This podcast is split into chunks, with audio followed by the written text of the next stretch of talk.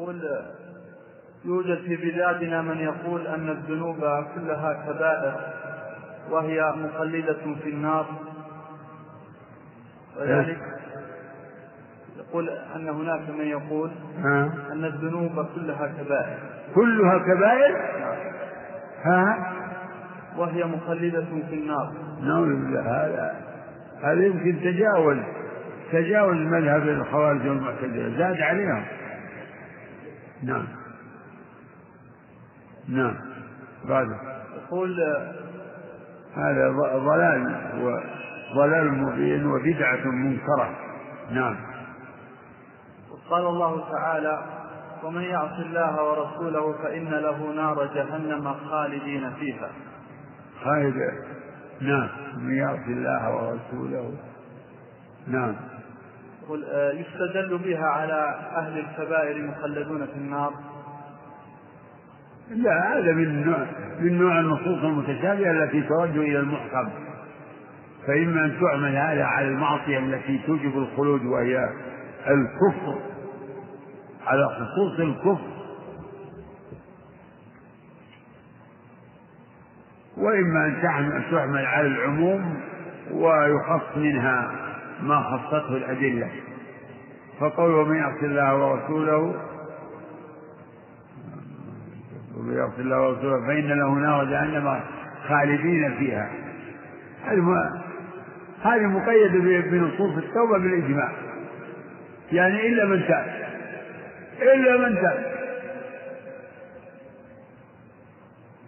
وبنصوص يعني أدلة خروج الموحدين من النار.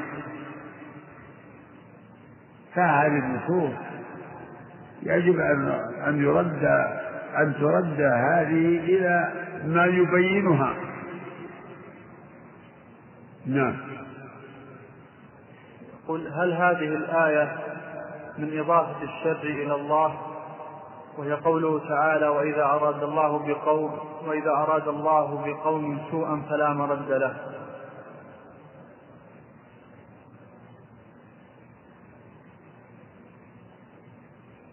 فيه إضافة إرادة السوء،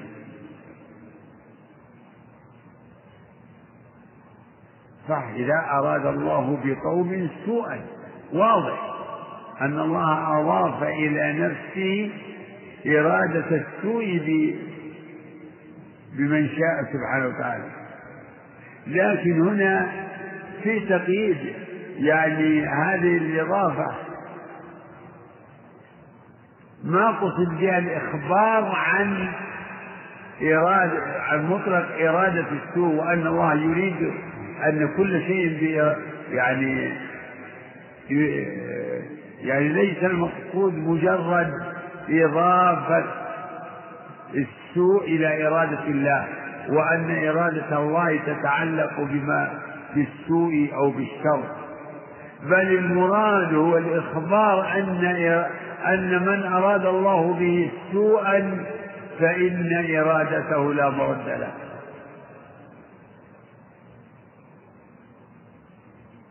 وإذا أراد الله بقوم سوءا فلا مرد له. وعلى هذا فلا غضب إلى بشر. إذا أراد الله بعبد شرا فلا بد أن يناله.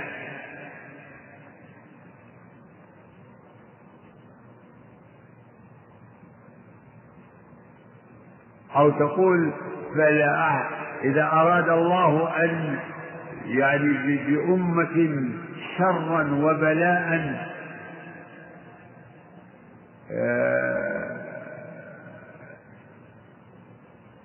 يعني أمر عليها الفجار كما قيل أو كما هو أحد القولين في تفسير وإذا أردنا أن نهلك قرية أمرنا مترفيها ففسقوا فيها فحق عليها القول فدمرناها تدميرا. نعم. هل يدخل الشرك الأصغر في قوله تعالى: إن الله لا يغفر. أنا ذكرت على نصا ونبهت على قلت الأكبر الشرك الأكبر. وابن القيم يقول يعني شاهد من كلام أهل العلم قالوا تعرفونه يقول والشرك فاحذره فشرك ظاهر ذا القسم ليس بقابل الغفران، ذا القسم ليس بقابل الغفران وهو اتخاذ الند للرحمن أيا كان من حجر ومن إنسان يدعوه أو يرجوه ثم يخافه ويحبه كمحبة الديان. نعم. هل البدعة أكبر من الكبيرة؟ البدعة فيها كبيرة وصغيرة وكفر. البدع كالمعاصي فيها كبيرة وصغيرة وكفر. نعم. هل كل من تاب بدلت سيئاته حسنات؟ صدق الله العظيم. إلا من تاب وآمن وعمل عملا صالحا فأولئك يبدل الله سيئاتهم حسنات. هذا الجواب. اقرأ الآية. إلا من تاب من عمل. نعم. فهذا الوعد الذي هو في الآية لكل من تاب.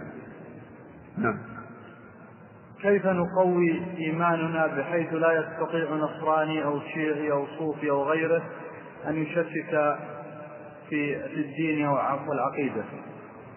بلزوم طاعة الله وتقواه، وبالإقبال على كتاب الله، وباللجأ إلى الله. سل ربك يا مقلب القلوب لا تفتر، يا مقلب القلوب ثبت قلبي على دينك.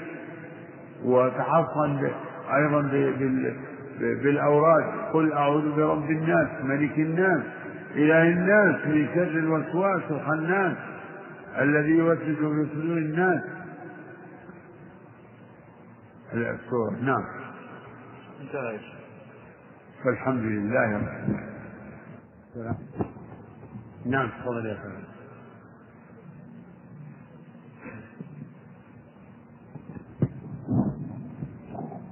بسم الله الرحمن الرحيم. الحمد لله رب العالمين، صلى الله وسلم على نبينا محمد وآله وصحبه أجمعين. قال المؤلف رحمنا الله وإياه ووالدينا وجميع المسلمين آمين. ونرى الصلاة خلف كل بر وفاجر من أهل القبلة وعلى من مات منهم. الحمد لله وصلى الله وسلم وبارك على عبده ورسوله. يقول الطحاوي رحمه الله ونرى نحن أهل السنة، لأن هذا كله كل هذه الرسالة والعقيدة مقصود بها تقرير أصول أهل السنة ومنهج أهل السنة. ونرى الصلاة خلف كل برد وفاجر من أهل القبلة، يعني من المسلمين. نرى الصلاة خلف كل مسلم، خلف كل برد وفاجر. البر هو الصالح التقي، والفاجر هو الفاسق الذي ظهر فسقه وظهر فجوره بما سكن من ذنوب أو ظلم.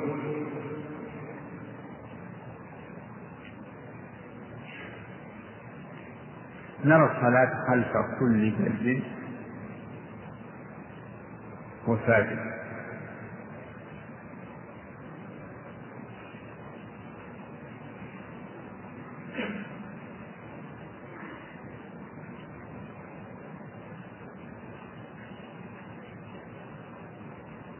وهذا يعني أننا لا نعطل الصلاة والجمع والجماعات والأعياد، صلاة العيدين لا نعطلها من أجل فجور الإمام وفسق الإمام، فإن هذه شرائع وشعائر ظاهرة.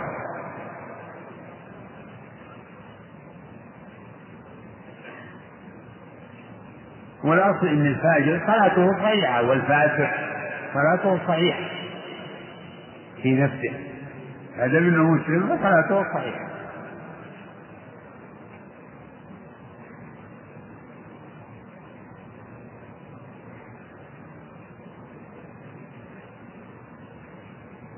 فلا تعطل الواجبات الظاهرة من أجل فجور الإمام وفسقه.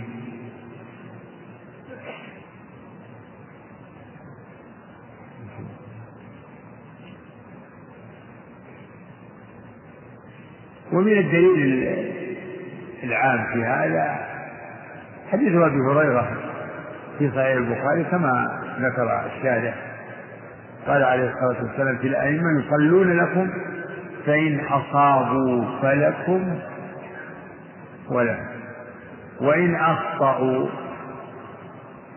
فلكم وعليهم.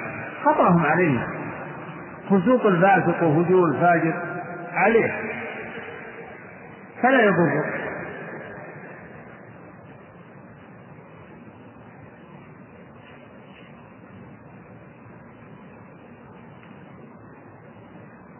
ومن الدليل على هذا الأصل ما جاء عن السلف من الصحابة رضي الله عنهم والتابعين، وقد كانوا يصلون خلف الولاة مع جورهم وظلمهم، كما صلى ابن عمر خلف الحجاج بن يوسف المعروف في ظلمه.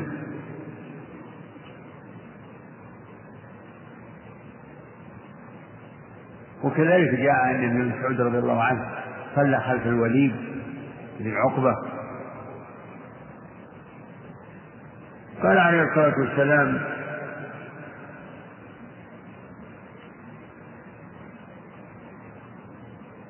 يكون عليكم أمراء يؤخرون الصلاة عن وقتها،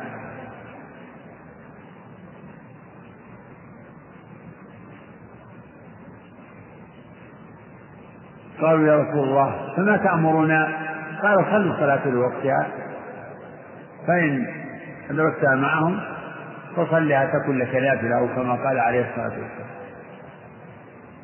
هذا يدل على صحة الصلاة خلفها، فإن لو لم تصح لم تكن نافلة.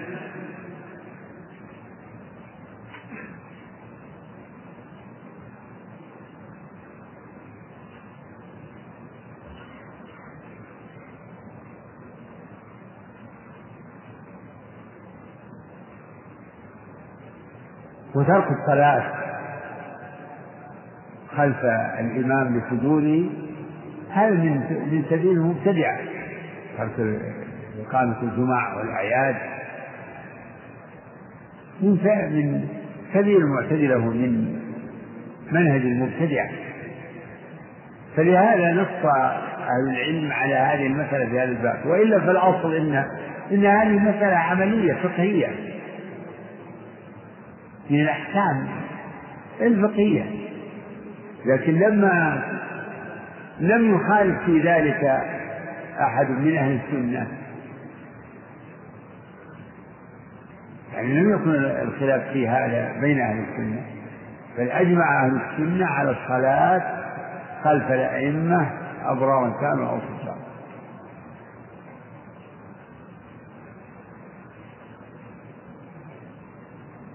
من أجل ذلك نص عنه في بيان أصول أهل السنة ومنهج أهل السنة.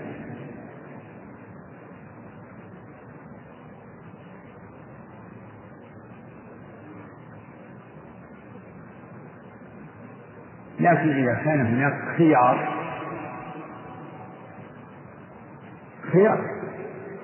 هناك عدل وفاسق، الذي ينبغي الصلاة خلف العدل،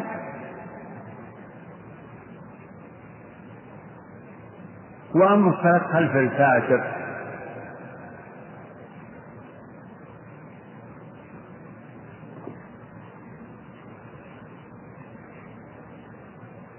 فإنها صحيحة كما قلنا، لكن ينبغي هجر، ينبغي ترك الصلاة خلفه إذا أمكن أن يصلى خلف غيره، ينبغي أن يهجر،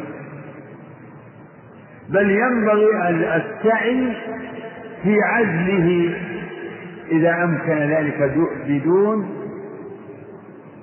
مفسدة، بل ولا يجوز تولية الفاجر والفاسق في الإمامة، فمن له قدرة على عزله وإبداله بالعدل وجب عليه، وهذا من إنكار المنكر إذا أمكن مثلا هجره بترك الصلاة خلفه أو أمكن عزله، فهذا هو الواجب إنكارا للمنكر. محل قولنا أنه يصلى خلفه محل إذا لم تمكن الصلاة خلف غيره، إذا أمكنت الصلاة خلف غيره فهي الأولى.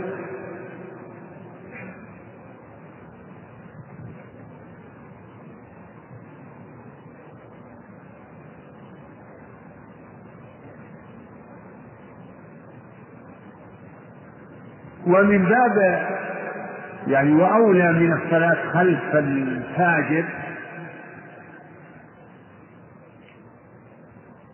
أولى من ذلك الصلاة خلف المخالف في المذهب،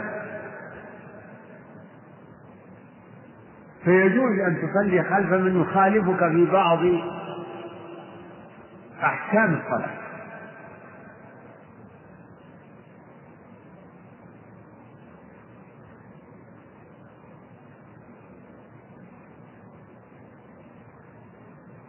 مثل أن تصلي خلف من يرى أن أكل لحم الجزور غير ناقص، وأنت تعتقد أن أكل لحم الإبل ناقص، فأنت لو صليت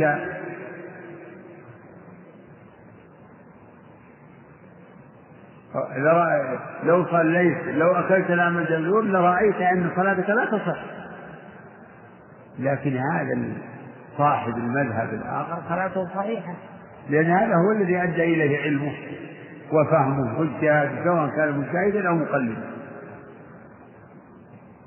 فلا تترك الصلاة للخلاف المذهبي في بعض شروط الصلاة،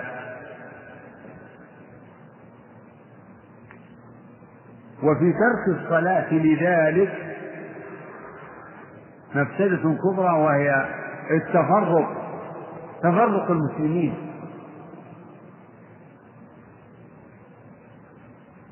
وهذا فساد عريض، فيفترق الصلاة خلف مخالفك في المذهب، فيجوز للحنبلي يصلي خلف الحنفي أو خلف الشافعي أو المالكي، فإن المسألة التي ذكرتها معروف فيها هو مذهب الإمام أحمد، والمشهور من مذهب الأئمة الثلاثة هو أن أكل لحم الإبل لا ينقض الوضوء.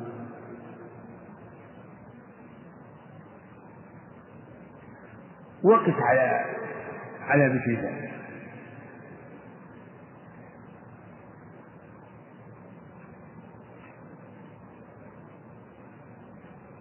يقول الطحاوي: ولا الصلاة خلف الأئمة أبرار والكافر أو فجار من أهل القبلة، يعني من المسلمين. أما من ظهر والعياذ بالله ما يوجب ردته فيصلي خلفه وإن كان ينتسب للإسلام،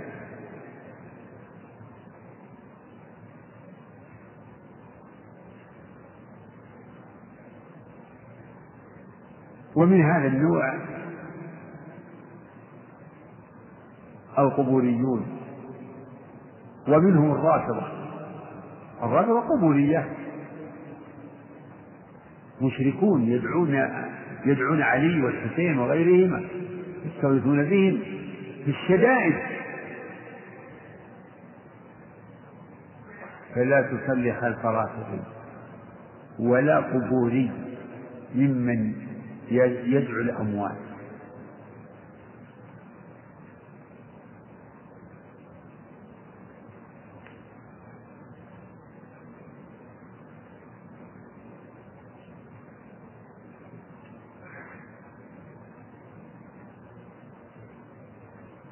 يقول ونرى الصلاة على من مات منهم. هذه المسألة الثانية، الصلاة على من مات من أهل القبر، على من مات من المسلمين، أي يصلي عليه صلاة الجنازة، فإن الصلاة على الميت فرض كفاية، وهي غير من تحصل بهم الكفاية مستحبة. الصلاة على الميت مستحبة، الصلاة أصلها فرض كفاية.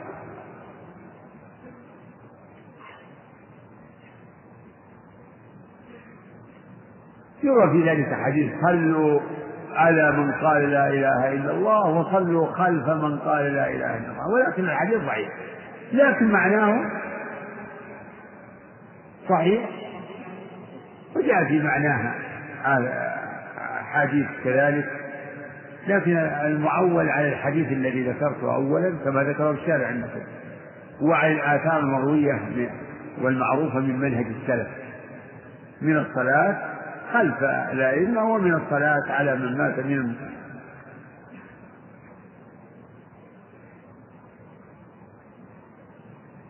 يخاف من هذا مثلا الشهيد المقتول في المعركة، لأنه ثبت أنه عليه الصلاة والسلام لم يصلي على قتلى أحد، ولم يغسلوا، لم يصلي عليهم، بل دفنهم في ثيابهم ودمائهم.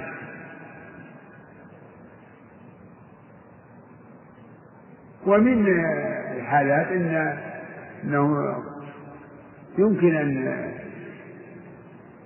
يستحب ترك الإمام والعالم والرجل الصالح المشهور، ينبغي مثلا أنه يترك الصلاة على بعض الناس زجرا، بعض التجار والفساد زجرا عن حالهم وأعمالهم. يدل لهذا حديث جابر بن سمرة أنه صلى الله عليه وسلم أتي برجل قتل نفسه فلم يصلي عليه، بل كان عليه الصلاة والسلام يترك الصلاة على من مات وعليه دين لم يترك له وفاء، زجرا عن تحمل الديون وحقوق الناس من غير أن يكون لها يعني ما يمكن قضاؤها منه. هذا شيء آخر.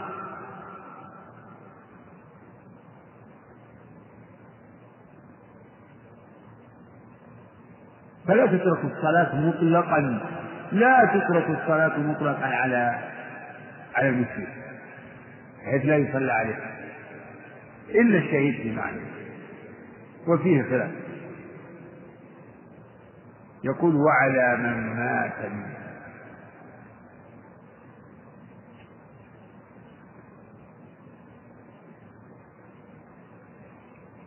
فالعاصي الظاهر الفسق، الفاسق الظاهر الفسق، والفاجر الظاهر الفجور، ينبغي ترك الإمام للصلاة عليه، ترك العالم الذي يرغب الناس في صلاته، الرجل المعروف بالخير والصلاح، يترك الصلاة عليه زجرا عن مثل حاله. لكن لا تترك الصلاة ما دام المسلم، فلا تترك الصلاة.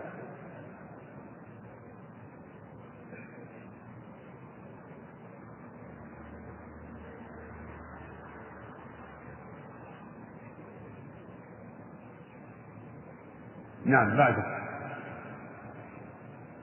ولا ننزل أحدا منهم جنة ولا نارا. نعم. ولا نشهد عليهم بكفر ولا شرك ولا بنفاق ما لم. نعم. ما لم يظهر منهم شيء من ذلك. ولا ننزل أحدا منهم أي أحدا من أهل القبلة جنة ولا نار، يعني لا نشهد على أحد من أهل القبلة من المسلمين، لا نشهد عليه بجنة لصلاحه وتقواه، نقول هذا في الجنة، نشهد بأن هذا ولي من أولياء الله وأنه في الجنة. ولا نشهد لأحد من أهل القبلة لمعصية أو بدعة بأنه من أهل النار، لا ننزله، الامتناع عن الشهادة، لا ننزل أحدا منهم جنة ولا نار، بل نفوض علمهم إلى الله، الله أعلم بمآلهم وبحالهم. لا نشهد بالجنة إلا لمن شهد له الرسول صلى الله عليه وسلم، كالعشر المبشرين بالجنة والحسن والحسين وثابت بن قيس بن شماس ولجميع أهل بيعة الرضوان.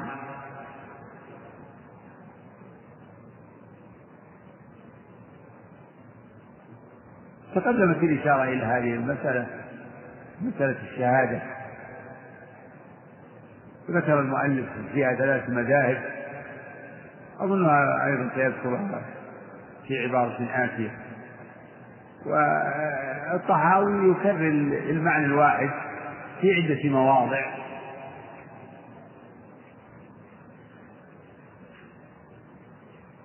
ولا نحكم على أحد منهم بكفر ولا شرك ولا نفاق ما لم يظهر منه شيء يوجب ذلك، لا نحكم على المسلم لأنه كافر.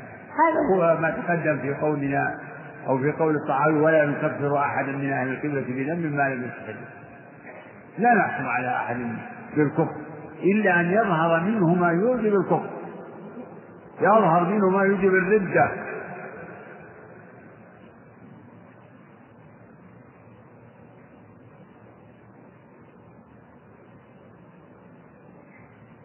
متى ظهر منه ما يوجب الردة قلنا إنه كافر، ونحكم عليه تعيينا إذا توفرت الشروط وانتفت الموانع. لو سمعنا إنسانا يتكلم بكلمة القرآن شوف تتثبت، يعني هو صاحي ولا مجنون، هو صاحي ولا سكران، لا صاحي. طيب هذه الكلمة ما لا يريد بها يمكننا تكون، يعني الكلمة ممكنها تكون محتملة،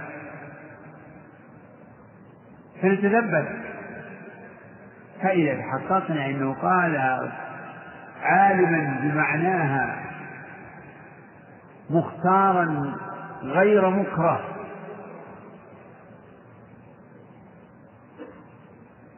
ذاكرا لم يقلها سبق لسان، قد يسبق اللسان بالكلمة الكفرية، يسبق لسان، ولا جناح عليكم لما أخطأتم به ولكن ما تعمدت قلوبكم.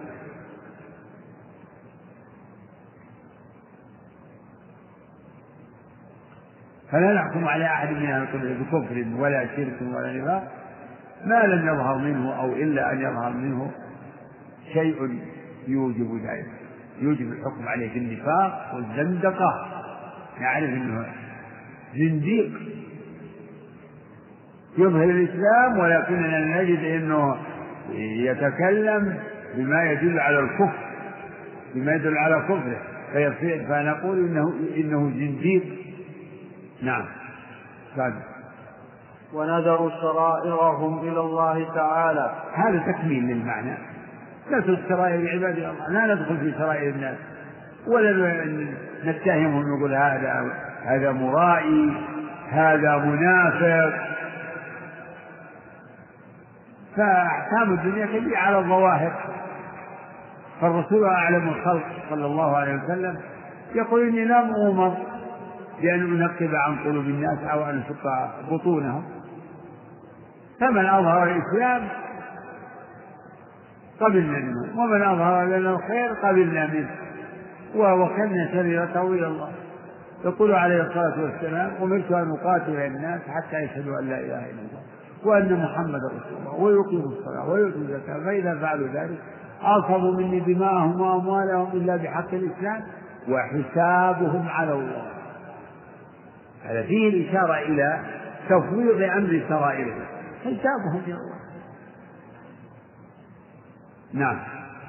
ولا نرى السيف على أحد من أمة محمد صلى الله عليه وسلم إلا من وجب عليه السيف. ولا نرى السيف يعني لا نرى القتل ولا القتال على أحد من المسلمين من أهل أمة محمد صلى الله عليه وسلم، إلا أن يكون منه ما يوجب القتال أو القتل. قال صلى الله عليه وسلم: لا يحل دم امرئ مسلم إلا بإحدى ثلاث: السيب الزاني، فمن جلب على إحصان وثبت عليه ذلك بالبينة وجب حده وهو الرجل، ومن قتل معصوما وتوغلت فيه شروط القصاص وجب عليه كذلك القتل. النفس بالنفس، السيب الزاني والنفس بالنفس والثالث دينه المخالف للجماعة. كذلك من وجب عليه السيف كالطائفة الباغية التي أمر الله بقتالها في قوله: وإن طائفتان من المؤمنين اقتتلوا فأصلحوا بينهما فإن بغت إحداهما على الأخرى فقاتلوا التي تبغي حتى تفيء إلى أمر الله.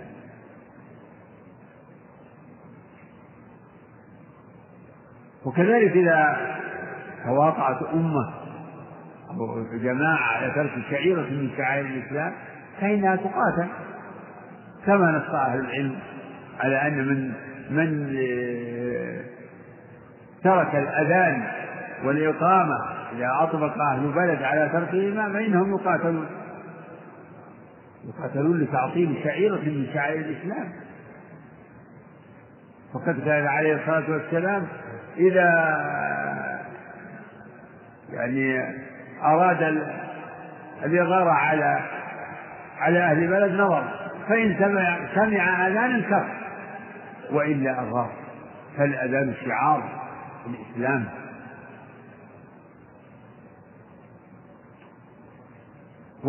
وكذا الطائفة الممتنعة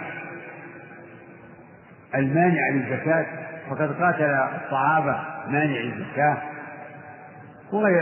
إلى غير ذلك. أعيد الجملة هذه: ولا نرى السيف على أحد من أمة محمد صلى الله عليه وسلم. نعم. إلا من وجب عليه السيف. إلا من وجب عليه السيف بقتل مثل السيف والقاتل العم من وجب عليه القصاص، كذلك من وجب عليه حد الردة، من بدل دينه فاقتلوه. وكذا طائفة الباغية إلى صوت المصلحة ذلك. نعم. ولا نرى الخروج على أئمتنا وولاة أمورنا. نعم. وإن جاروا. نكمل شوي. نعم. كذا.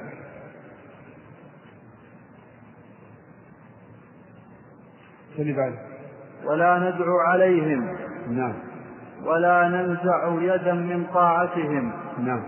ونرى طاعتهم من طاعة الله عز وجل فريضة. نعم. ما لم يأمروا بمعصية، وندعو لهم بالصلاح والمعافاة. هذا أصل عظيم من أصول أهل السنة، وهو النصح لولاة الأمر، النصيحة لولاة الأمر. والنصيحة لولاة الأمر هي محبة الخير لهم والدعاء لهم للعافية والصلاح، صلاح الحال والاستقامة والتوفيق للقيام بحق الله وحقوق رعاياهم.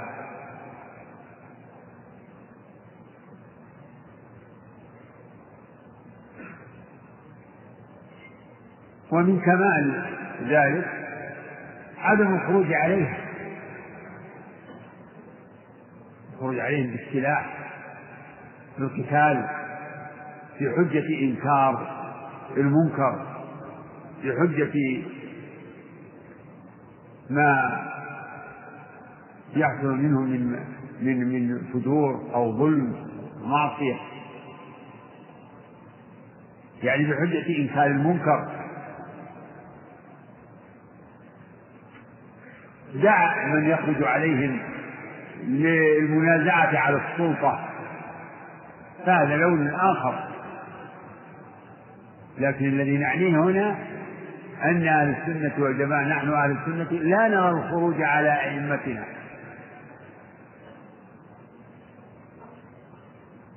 الخروج عليه بالقتال.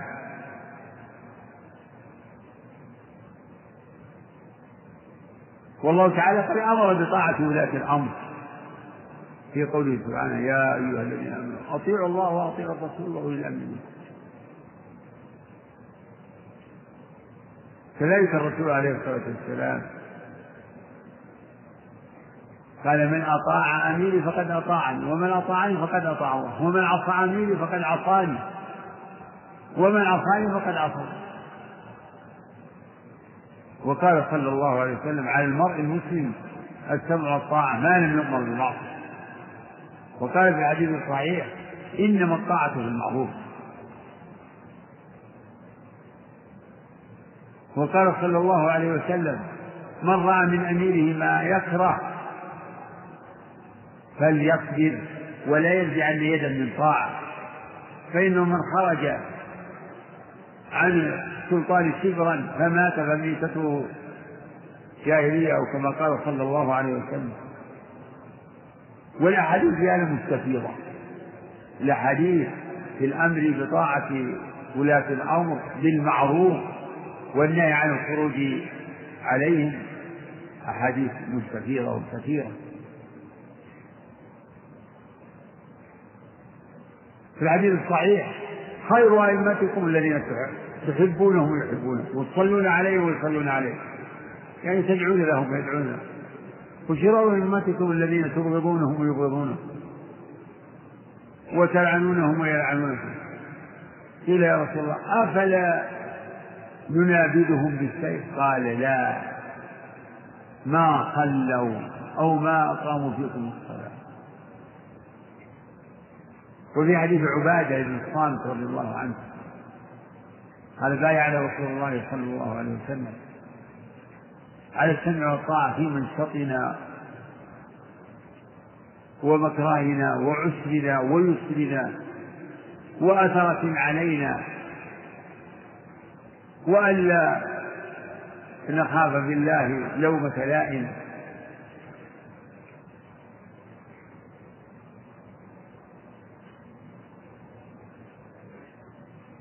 وألا ننازع عن أمر أهله. قال صلى الله عليه وسلم: ما لم تروا كفرا بواحا عندكم فيه من الله فضل.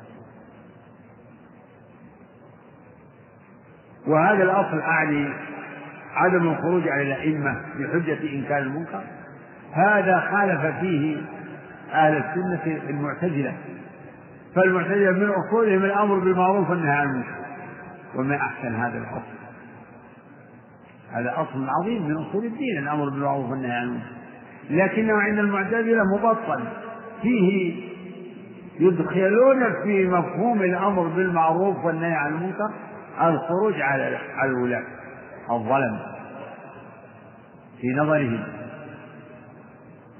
الخروج على الولاة، فيجعلون هذا واجبا. الخروج عليهم واجب لأنه من الأمر بالمعروف والنهي عن المنكر.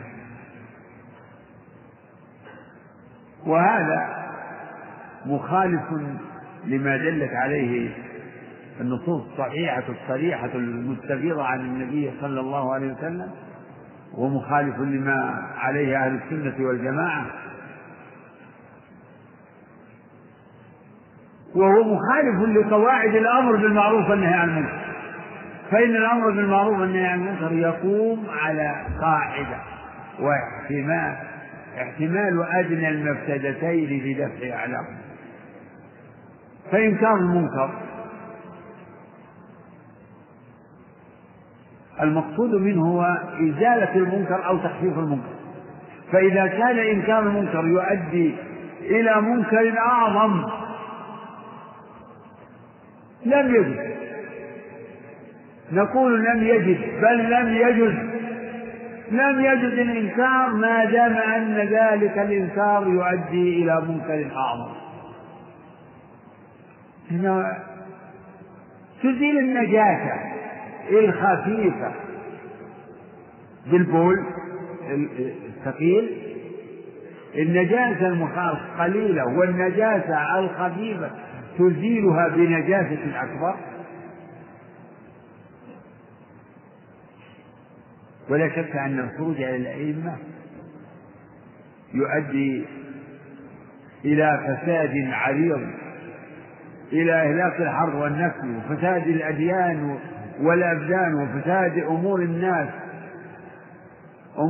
الناس في دينهم ودنياهم.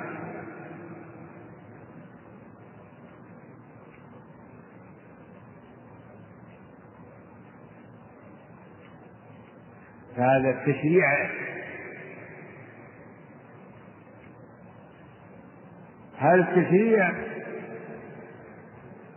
مبني على الحكمة، فهذا هو مقتضى الحكمة، فليس النهي أو تحريم الخروج على الأئمة ليس رضا بما يكون منهم من ظلم وفجور وأنواع من الفسق، لا رضا عن ذلك، بل درعا لما هو أعظم من ذلك.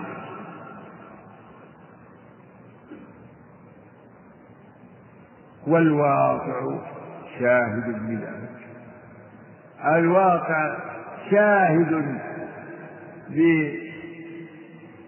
بما دلت عليه هذه الشريعة وهذه السنة، وبأن ما جاءت بالشريعة هو الغاية في الحكمة وتحقيق المصالح العادلة والعادلة. اقرأ النص مرة أخرى. ولا نرى الخروج على أئمتنا وولاة أمورنا، ولا نرى نحن على السنة الخروج عليهم يعني بالسلاح والقتال، هذا هو معنى الخروج، الخروج عليهم يعني بالسلاح، خروج على أئمتنا أئمة المسلمين وولاة أمرنا، لا نرى الخروج عليهم، إنما هذا سبيل أهل البدع كالمعتزلة. نعم. وإن جاروا، يقول وإن جاروا، هذا هو محل الكلام، وإن جاروا، وإن كان منهم ظلم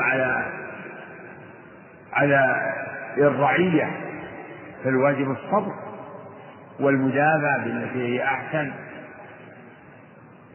واجب الصبر.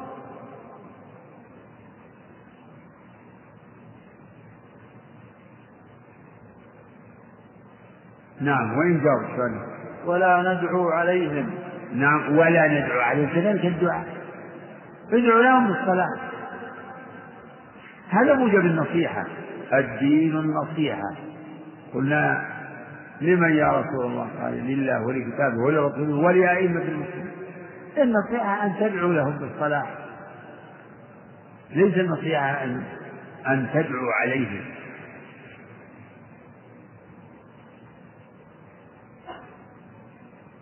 اللهم اصلحهم، اللهم اصلح احوالهم، اللهم اصلح بطانتهم، اللهم اهدهم صراطك المستقيم.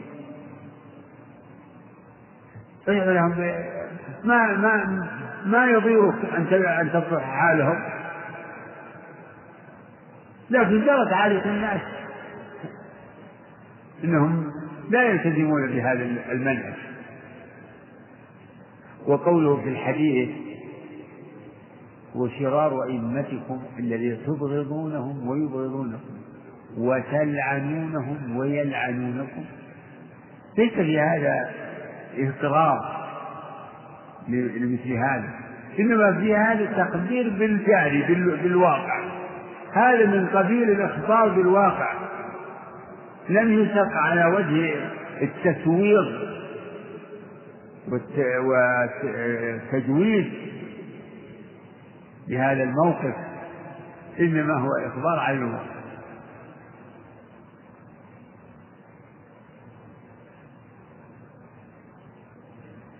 فأهل العلم والإيمان والصلاح والتجرد عن الهوى وإيثار الدنيا يحبون الخير لإخوانهم المسلمين، ولا سيما ولاة الأمر، يحبون لهم الخير، يحبون أن تصلح حالهم، يدعون لهم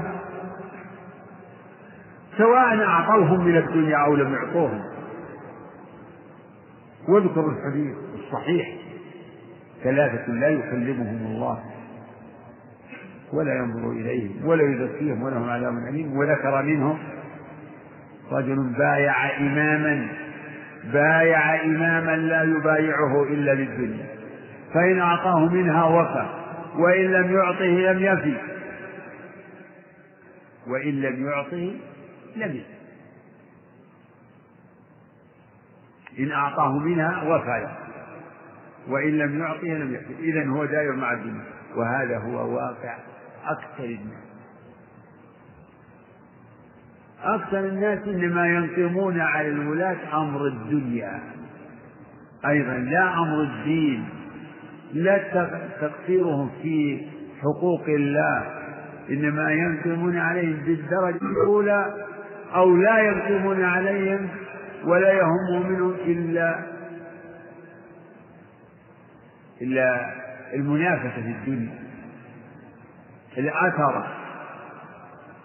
ولهذا أوصى النبي صلى الله عليه وسلم أصحابه الأنصار قال: إنكم ستلقون بعدي أثرة، يعني استبداد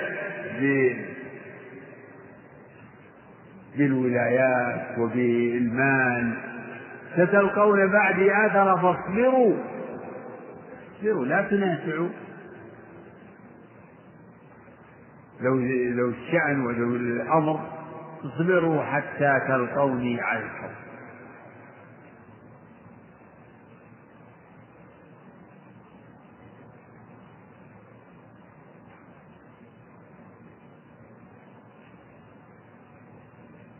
كثير ما يكون الخروج على الولاة لا باسم الإصلاح الديني، بل من أجل المنازع على السلطة، ولكنه باسم الإصلاح أيضا يقول.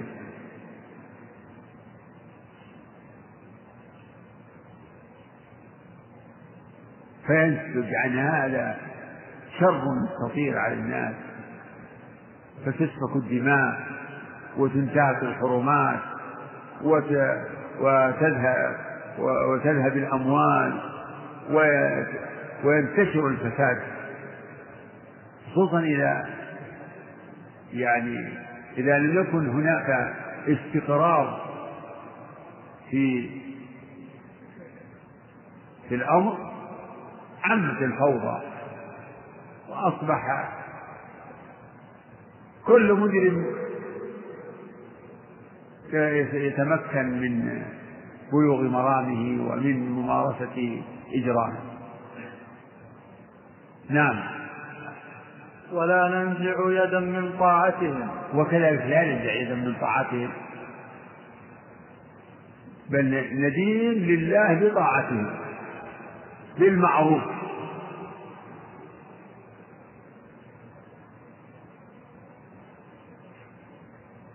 ندين لهم بالطاعة بالمعروف، عملا بالسنة الصحيحة والوصايا النبوية: أطيعوا الله وأطيعوا الرسول وأولي الأمر منكم.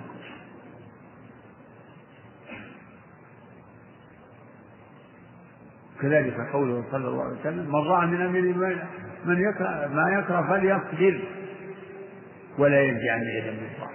نعم. ونرى طاعتهم من طاعة الله عز وجل. نعم، طاعتهم من طاعة الله، يعني إذا الإنسان أطاع ولي الأمر بالمعروف إيمانا واحتسابا في طاعة بالقوة غصبا عنه، تطيعهم خوفا، لأنك إن لم تكن منك الطاعة تعرضت للعقوبة من قبلهم. هذا ليس بمطيع لله، هذا مطيع يعني خوفا من المخلوق. طاعة ليست طاعة اختيارية تعبدية، لا، طاعة عادية قهرية. ونرى طاعتهم يعني بالمعروف في غير معصية الله، طاعتهم من طاعة الله ورسوله. الله أمر به، لأن كل من أمر الله بطاعة فطاعته من طاعته، كل من أمر الله بطاعة. فالرسول صلى الله عليه وسلم تجب طاعته مطلقا في كل شيء بلا قيد، لأن طاعته طاعة لله مطلقا، ومن سواه ممن أمر الله بطاعته يطاع لكن بقيد، وهو ألا تكون في معصية، إنما الطاعة بالمعروف. نعم، ونرى طاعته من طاعة الله سبحانه. نعم، فريضة. نعم، ونرى طاعتهم من طاعة الله عز وجل فريضة، من طاعة الله فريضة يعني واجبة. نرى طاعتهم واجبة، نرى طاعتهم واجبة. نعم، بل ونتبع السنة والجماعة. لا، قبلها ما لم يأمروا بمعصية. نعم، وندعو لهم بالصلاح والمعافاة. نعم، هذا من ثماني النصيحة، الدعاء لهم بالصلاح والمعافاة. نعم، انتهت الجملة. نعم، ونتبع السنة والجماعة. نعم، ونتجنب الشذوذ والخلاف والفرقة. لا إله إلا، ونتبع السنة والجماعة يعني من منهج السنة والجماعة اتباع السنة، سنة الرسول صلى الله عليه وسلم. لقد كان لكم في رسول الله أسوة حسنة واتبعوه لعلكم تهتدون، قل إن كنتم تحبون الله فاتبعوني يحببكم الله. والآيات في الأمر بطاعة الله وطاعة رسوله واتباع رسوله والأسوة برسوله كثيرة معلومة. وهكذا عليه الصلاة والسلام أوصى باتباع سنتي، عليكم بسنتي وسنة الخلفاء الراشدين. وكذلك من منهج أهل السنة اتباع الجماعة، جماعة المسلمين وهما أجمع عليه المسلمون من الصحابة والتابعين، وذلك باتباع السلف الصالح. ولهذا سمي أهل السنة والجماعة وهي الفرقة الناجية، سموا بذلك باتباعهم السنة والجماعة، اتباعهم سنة الرسول صلى الله عليه وسلم وجماعة المسلمين. والله تعالى يقول: والسابقون الأولون من المهاجرين والأنصار والذين اتبعوهم بإحسان. فأثنى على المهاجرين والأنصار وعلى من اتبعهم بإحسان ممن تأخر إسلامه من الصحابة، وكذلك من جاء بعد الصحابة. وهكذا قوله تعالى بعد ذكر المهاجرين والأنصار: والذين جاءوا من بعدهم يقولون ربنا اغفر لنا ولإخواننا الذين سبقونا. نتبع السنة ونلزمها، ونتبع الجماعة فنلتزم بما أجمع عليه المسلمون وما درج عليه السلف الصالح من الصحابة والتابعين، ونجتنب الشذوذ والفرقة. الشذوذ بالمخالفة، بمخالفة ما أجمع عليه المسلمون وبمخالفة ما دلت عليه سنة الرسول عليه الصلاة والسلام. ونحذر من أسباب الفرقة، وقد أمر الله بهذا في قوله: واعتصموا بحبل الله جميعا ولا تفرقوا. وقال تعالى: ولا تكونوا كالذين تفرقوا واختلفوا من بعد ما جاءتهم البينات. وقال سبحانه وتعالى: ومن يشاقق الرسول من بعد ما تبين له الهدى ويتبع غير سبيل المؤمنين نوله ما تولى ونصله جهنم وساءت مصيرا. وقال صلى الله عليه وسلم: وستفترق هذه الأمة على 73 فرقة كلها في النار إلا واحدة. قيل: من يا رسول الله؟ قال: من كان على مثل ما أنا عليه اليوم وأصحابي. وفي لفظ: وهي الجماعة. فلهذا قال الصحابي رحمه الله في بيان منهج أهل السنة: ونتبع السنة والجماعة ونجتنب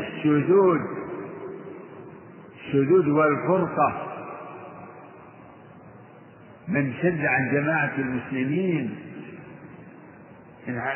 شد عن الصراط المستقيم، ومن يتبع غير سبيل المؤمنين. وهذه الآية مما احتج به الشافعي رحمه الله على حجية الإجماع: ومن يتبع غير سبيل المؤمنين نوله ما تولى ونصله جهنم وساءت مصيرا. شو اللي بعده؟ ونحب إلى آخره. كيف على هذا؟ استغفر الله.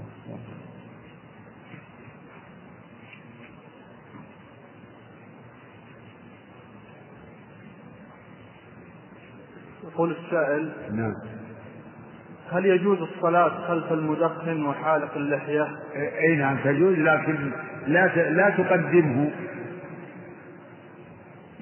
تقدمه، لا تختره إماما حتى ولو كان أقرأ،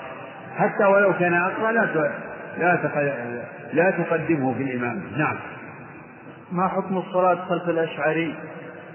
الصلاة خلفه صحيحة، لكن لا تختاره إماما. هل يجوز الصلاة خلف المنافق الذي بان نفاقه؟ لا والله. نعم. يقول: فرق بعضهم بين السجود للصنم والسجود عند الصنم. خل هذا موضوع ثاني. نعم. هذا يقول: إني أقيم في ديار الكفر. نعم. يقول: أنا رجل أقيم في ديار الكفر ويحصل أن يموت فيها كثير من الشباب الذين لا نعود لهذا، نسأل الله يصلح من الشر فتن، أعوذ بالله. أعجل فرق بعضهم. سجود الصنم والله. يقول: فرق بعضهم بين السجود للصنم والسجود إلى الصنم والسجود عند الصنم. يعني السجود للصنم هذا ما في كلام، للصنم لا له، إذن هو يعبده.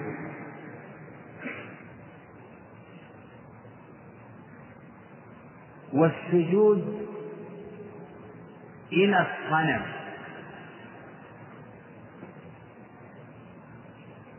السجود إلى الصنم معناه السجود لله، لكن الصنم صار قدام،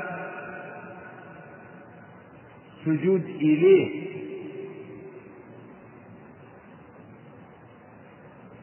هذا نقول لا يجوز أن يسجد إليه،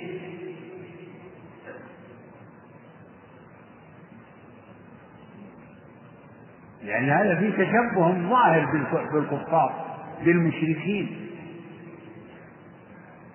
كره أهل العلم يعني أن يصلي الإنسان وأمامه نار، لأن هذا فيه يصلي إلى النار. هذا اللي افرض أن شبهت نار لحاجته ثم صارت هي اللي جهة القبلة.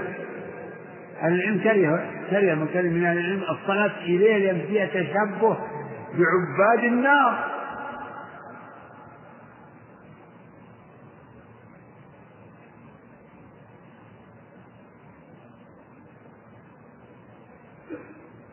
فلو كان هناك صورة أو صنم موجود صادف أنه في القبلة لأن هذا يعني إما أنه يعلم أو يكره حسب ظهور الأمر. كان الظاهر إنه معبود يعلم الصلاة يعني الصلاة إليه مثل الصلاة إلى القبر، قبر أمامه يقول القبر لا تصلي إلى القبر، وإن كنت لا تقصد الصلاة للقبر ولم تقصد الصلاة عند القبر لكن صادق. لما رأى عمر رجل يصلي عند قبر أو إلى قبر قال الصلاة القبر القبر، قال لا تصلوا إلى القبور، لا تصلوا عند القبور ولا تصلوا إليها، ولا تصلوا إليها، لا تصلي عند القبر ولا تصلي إلى القبر.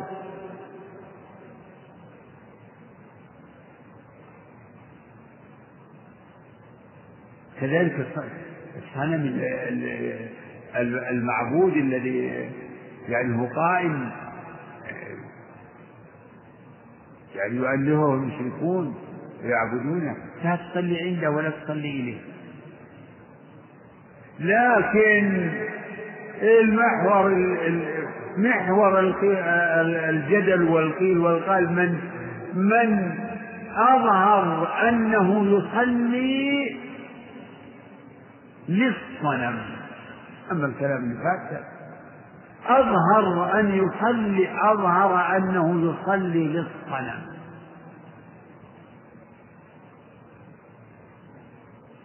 نقول من أظهر أنه يصلي للصنم فهو مشرك كافر عن العلم، أظهر لأنه أظهر أنه يصلي للصنم، أظهر الشرك، ومن أظهر الشرك فهو مشرك يعني ما ندري.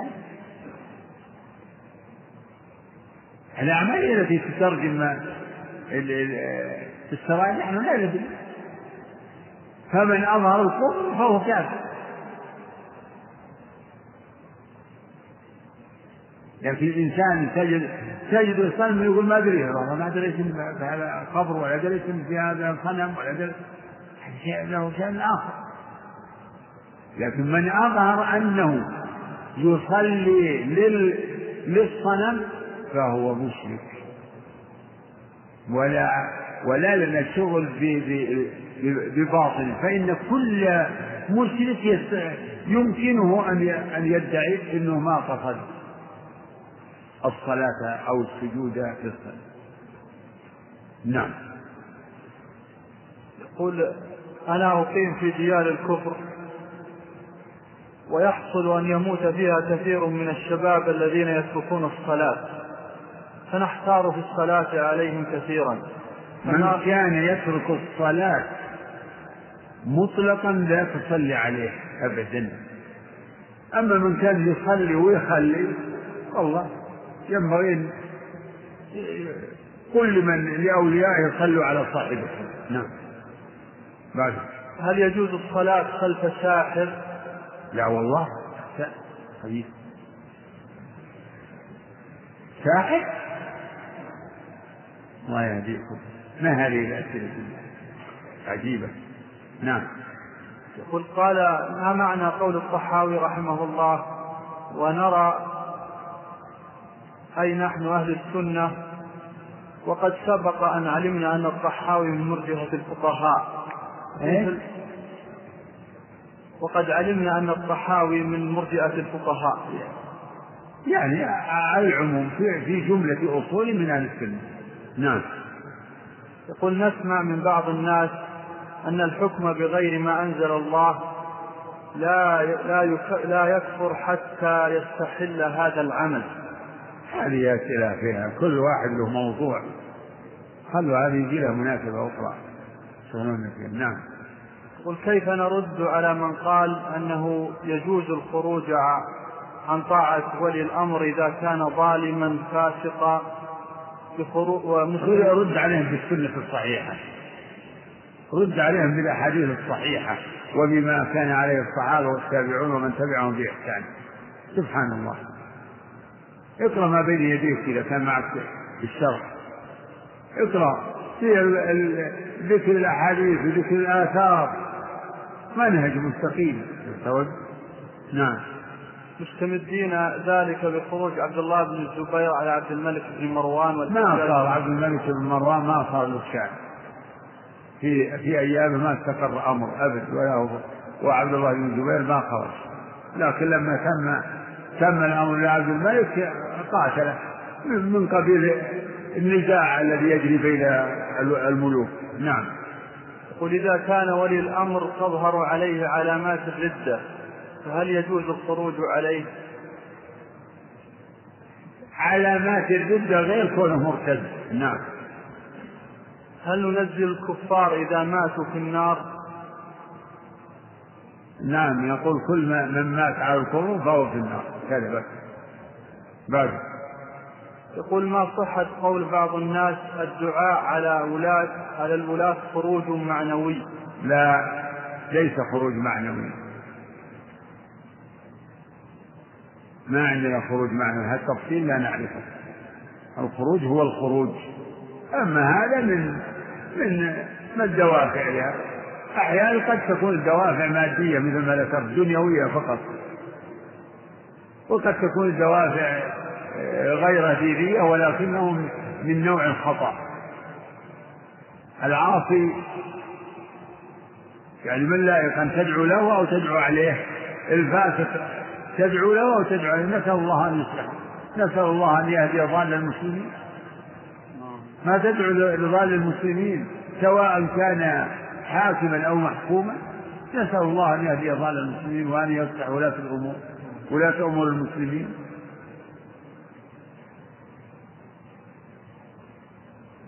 نعم. يقول ما معنى الكفر والبواح؟ كفر الصريح اللي ما فيه يعني احتمال، ما فيه احتمال ولا شبهة. نعم. يقول إذا كان الأمير يبيع الخمر ويأمر بإقامة المراقص التي ينتشر فيها الزنا وغيره، فهل هذا من الحكم بغير ما أنزل الله؟ يبيح الخمر، يبيح، يقول إنه حلال، ولا يتهاون في منعه ويمكن يشربه. يبيح إذا كان يبيح هذا واضح، إذا كان هو يتعاون ويستاهل بهذا الأمر لأن فيه مصالح، أليس مصالح مادية يأخذ عليها، يأخذ رسوم، هذا من جملة المعاصي الكبيرة والصغيرة. يقول يبيع الخمر، يبيع، يبيع ولا يبيع كما أكثر من يبيع الخمر من المسلمين. نعم. ما رأيكم يبيعه ويشربه؟ نعم. ما رأيكم في من يشهد للعالم بعد وفاته بالجنة بحجة تواتر رؤية الصالحين بذلك؟ لا توجه الرؤى والمنامات، لا توجب الشهادة. نعم.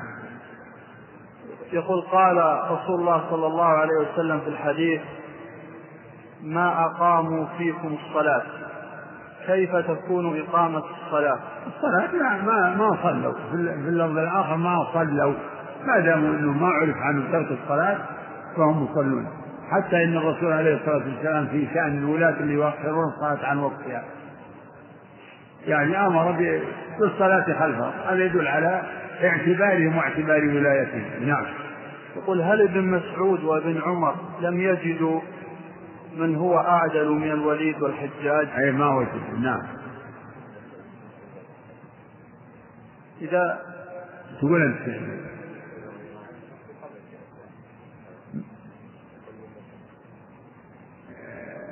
بس دخل هذه. نعم. يقول كان النبي صلى الله عليه وسلم يترك الصلاة على من يعلم نفاقه من المنافقين. لا يترك،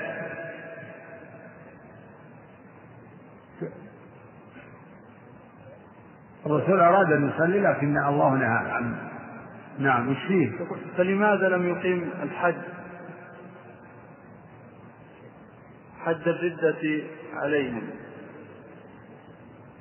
لدرء فساد الأرض، لئلا يقول الناس إن محمد يقتل أصحابه. جاء الجواب نصا عن الرسول عليه الصلاة والسلام في ذلك. ترك قتل بعض المنافقين لئلا يتحدث الناس بأن محمدا يقتل أصحابه مما ينفر عن الدخول في الإسلام. كل الأحكام الشرعية مما يدخل في الجهاد والأمر بالمعروف والنهي عن المنكر وإقامة الحدود لا بد فيه من النظر للمصالح والمفاسد والنتائج. نعم. آخر سؤال يقول: ما حكم ظهور المشائخ في التلفاز؟ نرجو نصيحة الشباب الذين يستبيحون أعراض العلماء والكلام فيهم ولا يدعون لهم حرمة.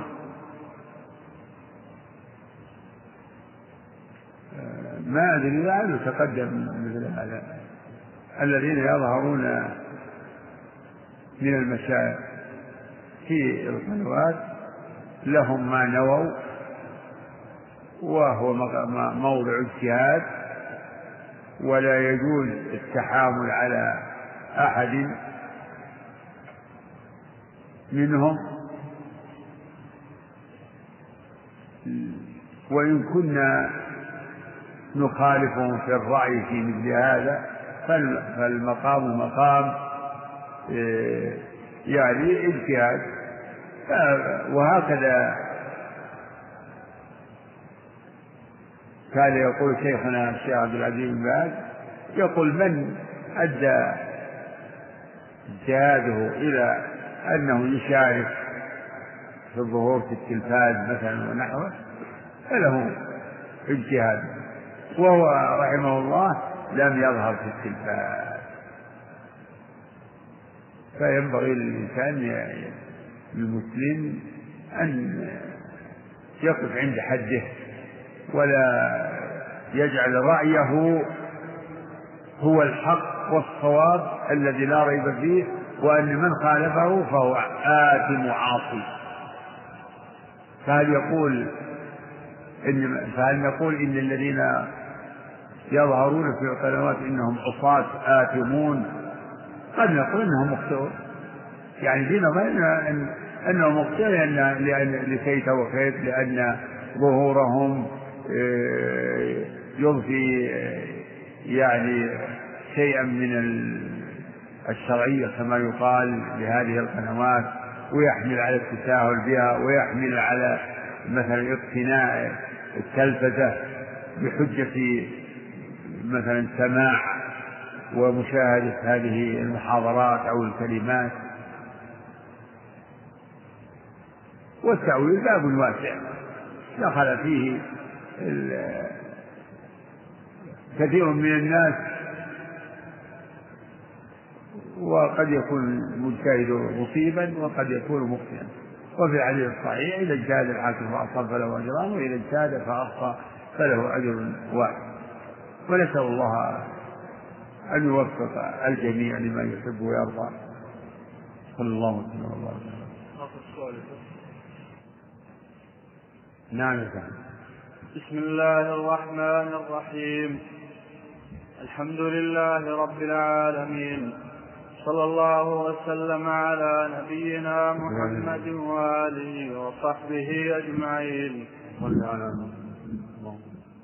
قال المؤلف رحمنا الله وإياه ووالدينا وجميع المسلمين: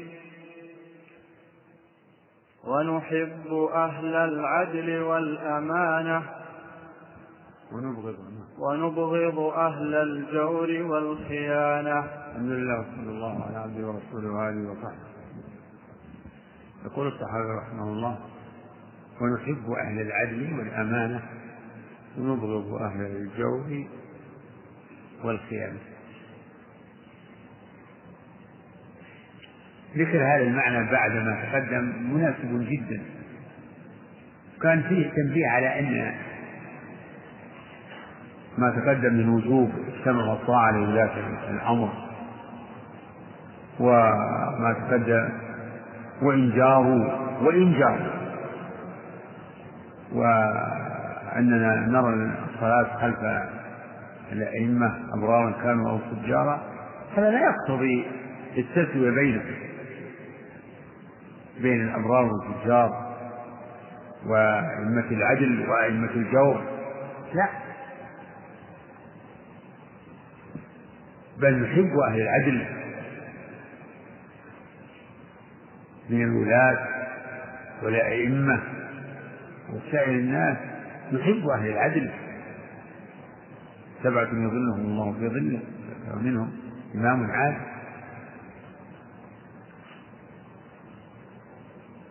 أهل العدل في حكمهم وقسمهم وقولهم، وإذا قلتم فاعدل، والأمانة فيما تؤمن عليه، نحب أهل العدل والأمانة، وهذا من الحب في الله، من الحب في الله.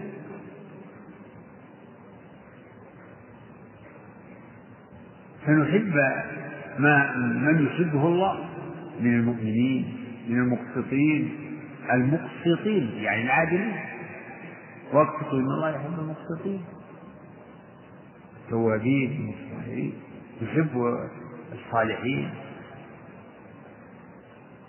وننزل كلا منزلة.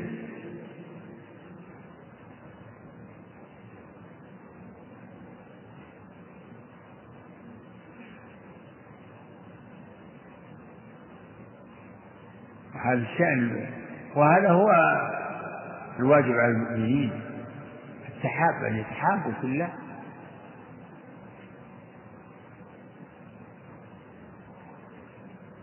في الحديث: ثلاث من كن فيه وجد بهن حلاوة الإيمان، أن يكون الله ورسوله أحب إليهم ما سواه، ويحب المرء لا يحبه إلا لله، يحبه لله.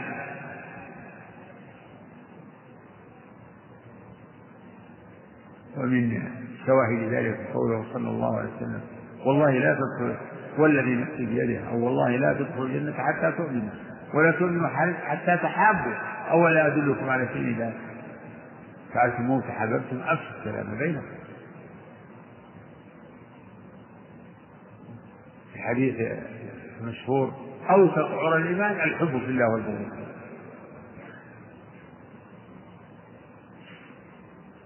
ولهذا يقول الصحابة رحمه الله: ونبغض أهل الجور والخيانة، نبغض الظلمة، نبغضهم، نبغضهم بظلمهم، لا نبغضهم لأغراضنا وشهواتنا وأهوائنا وعدم وصولنا وحصولنا على ما نريد، لا، بل هو بغض في الله، هو بغض في الله ولله. نبغض أهل الجور، ومن باب أولى نبغض الكفار، نبغض الكفار ونبغض أهل الفسوق والصياد.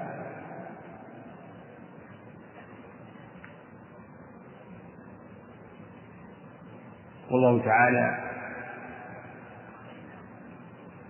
أخبر بأنه يمقت الكافرين، مقت الله أكبر من مقتكم أنفسكم، وأخبر أنه سبحانه وتعالى لا يحب كل خوان كفور، ولا يحب المفسدين، لا يحبهم بل يبغضهم سبحانه وتعالى.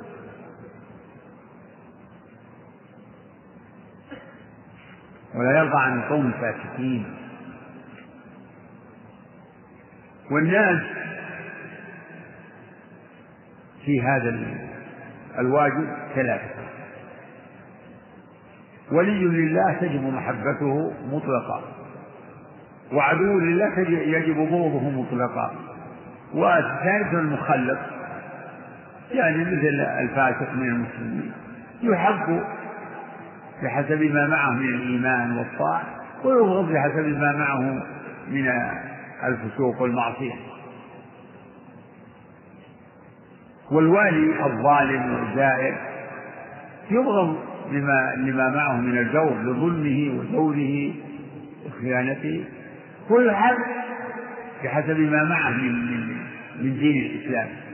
فليس هو الفاسق المسلم والمسلم الظالم، ليس هو بالكافر في بغضه، لا.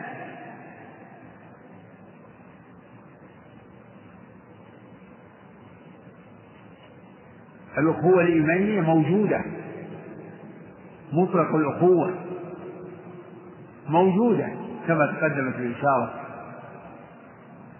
يقول تعالى: فمن عفي له من أخيه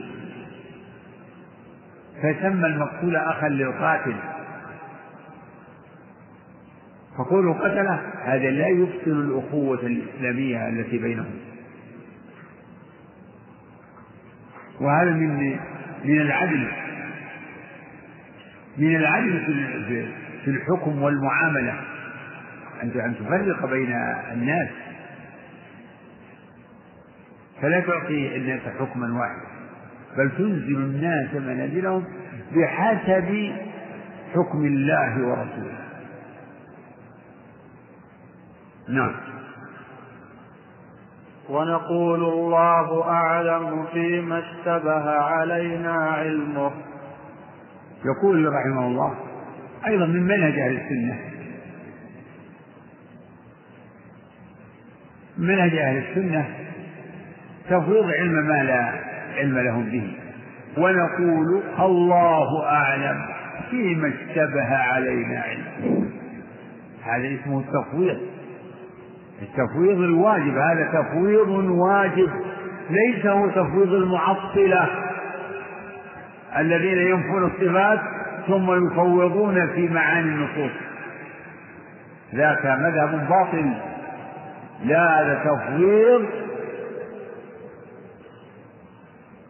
هو ما أمر الله به، هذا هو التفويض الذي أمر الله به النبي فيه، مثل قوله تعالى: سيقولون ثلاثة، رابعهم كلبهم، ويقولون خمسة، سادسهم كلبهم، ويقولون رجما بالغيب، ويقولون سبعة، وثامنهم كلبهم. قل ربي أعلم بعدتهم ما يعلمهم إلا قليل.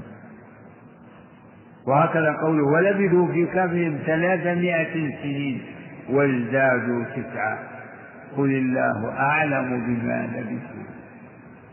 الله أعلم بما لبثوا. وقال عليه الصلاة والسلام لما سئل عن أطفال المشركين، عمن يموت من أولاد المشركين، قال: الله أعلم بما كانوا عاملين. هكذا الواجب على المسلم ألا يقول فيما لا يخوض فيما لا علم له به. قال تعالى: ولا تقف ما ليس لك به علم إن السمع والبصر والفؤاد كل أولئك كان عنه مسؤولا.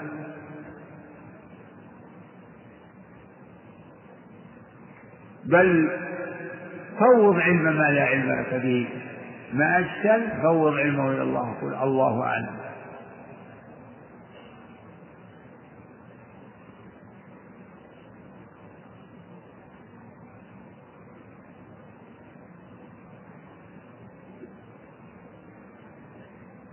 وهذا من وقوف الإنسان عند حده، فلا يتجاوز قدر نفسه ولا يتجاوز حده بحيث يدعي علم ما لا علم له به، بل يقول: الله أعلم. وإن قال لا أدري فقد أحسن.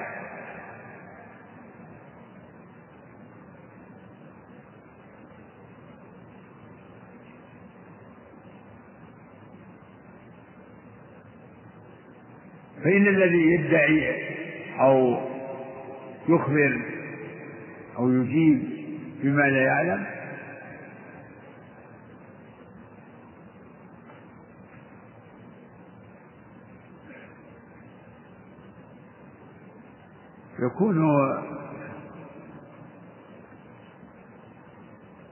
كاذبا،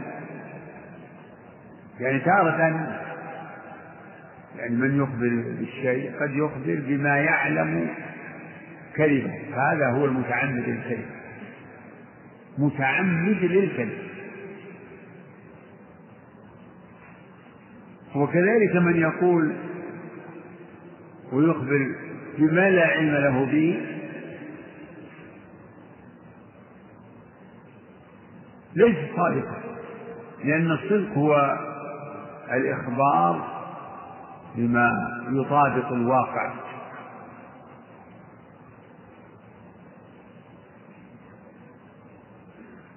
فهو من جنس الكاذب، هذا في الأمور العامة. أما في ما يتعلق بالغيب وفي دين الله وفي ذات الله وصفاته فهذا هو الذي حذر الله منه في كتابه، وذكر أنه مما يأمر به الشيطان: إنما يأمركم بالسوء والفحشاء وأن تقولوا على الله ما لا تعلمون.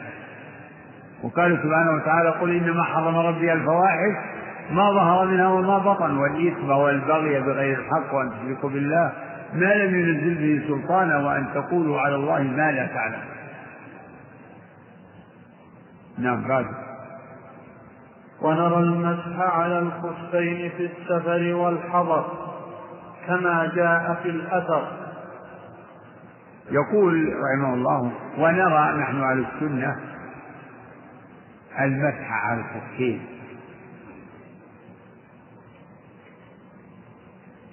في السفر والحضر كما جاء في الأثر، يعني كما جاءت به السنة المأثورة المتواترة عن النبي صلى الله عليه وسلم، خلافا للرافضة والخوارج، فإنهم لا يرون المسح على الخفين.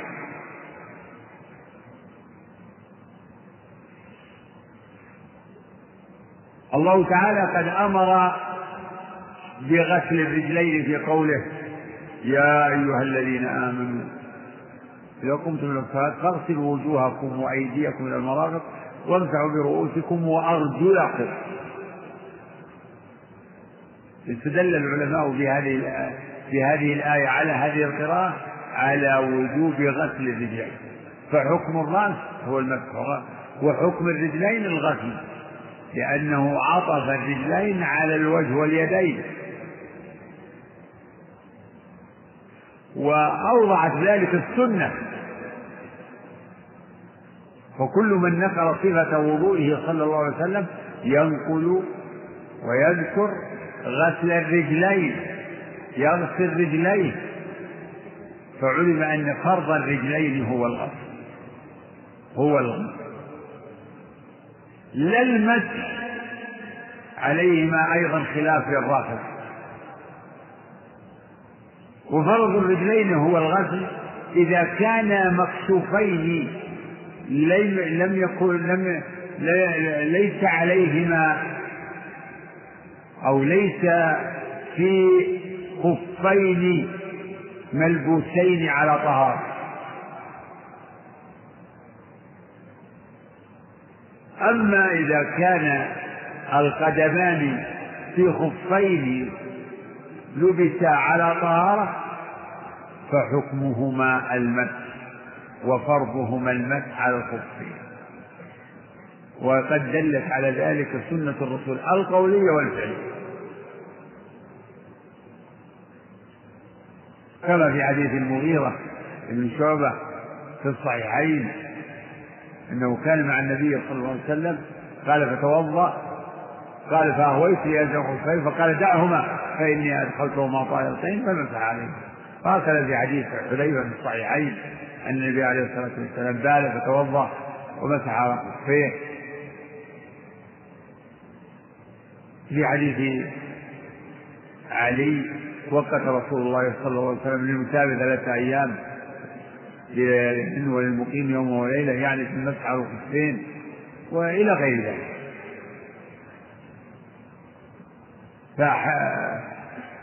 فحديث المسح على الخفين متواتر،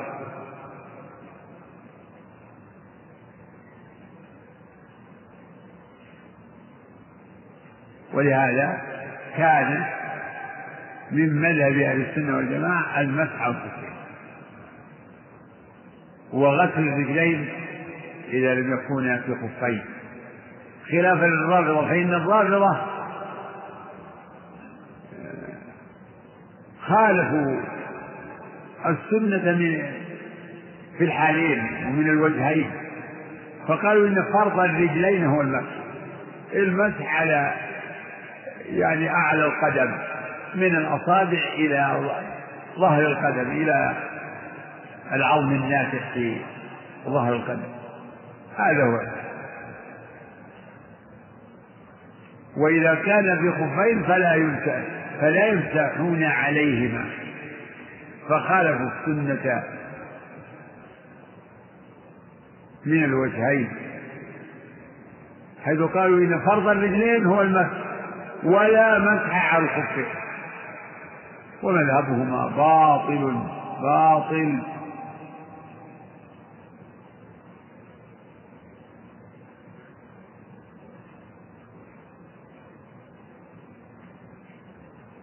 وفي السفر والحضر أيضا المسح على الخفين كما دلت عليه السنة، دلت على التفريق في حكم المسح على الخفين بين المسافر والمقيم، حيث رخص النبي عليه الصلاة والسلام للمقيم أن يمسح يوم وليلة، والمسافر 3 أيام بلياليه.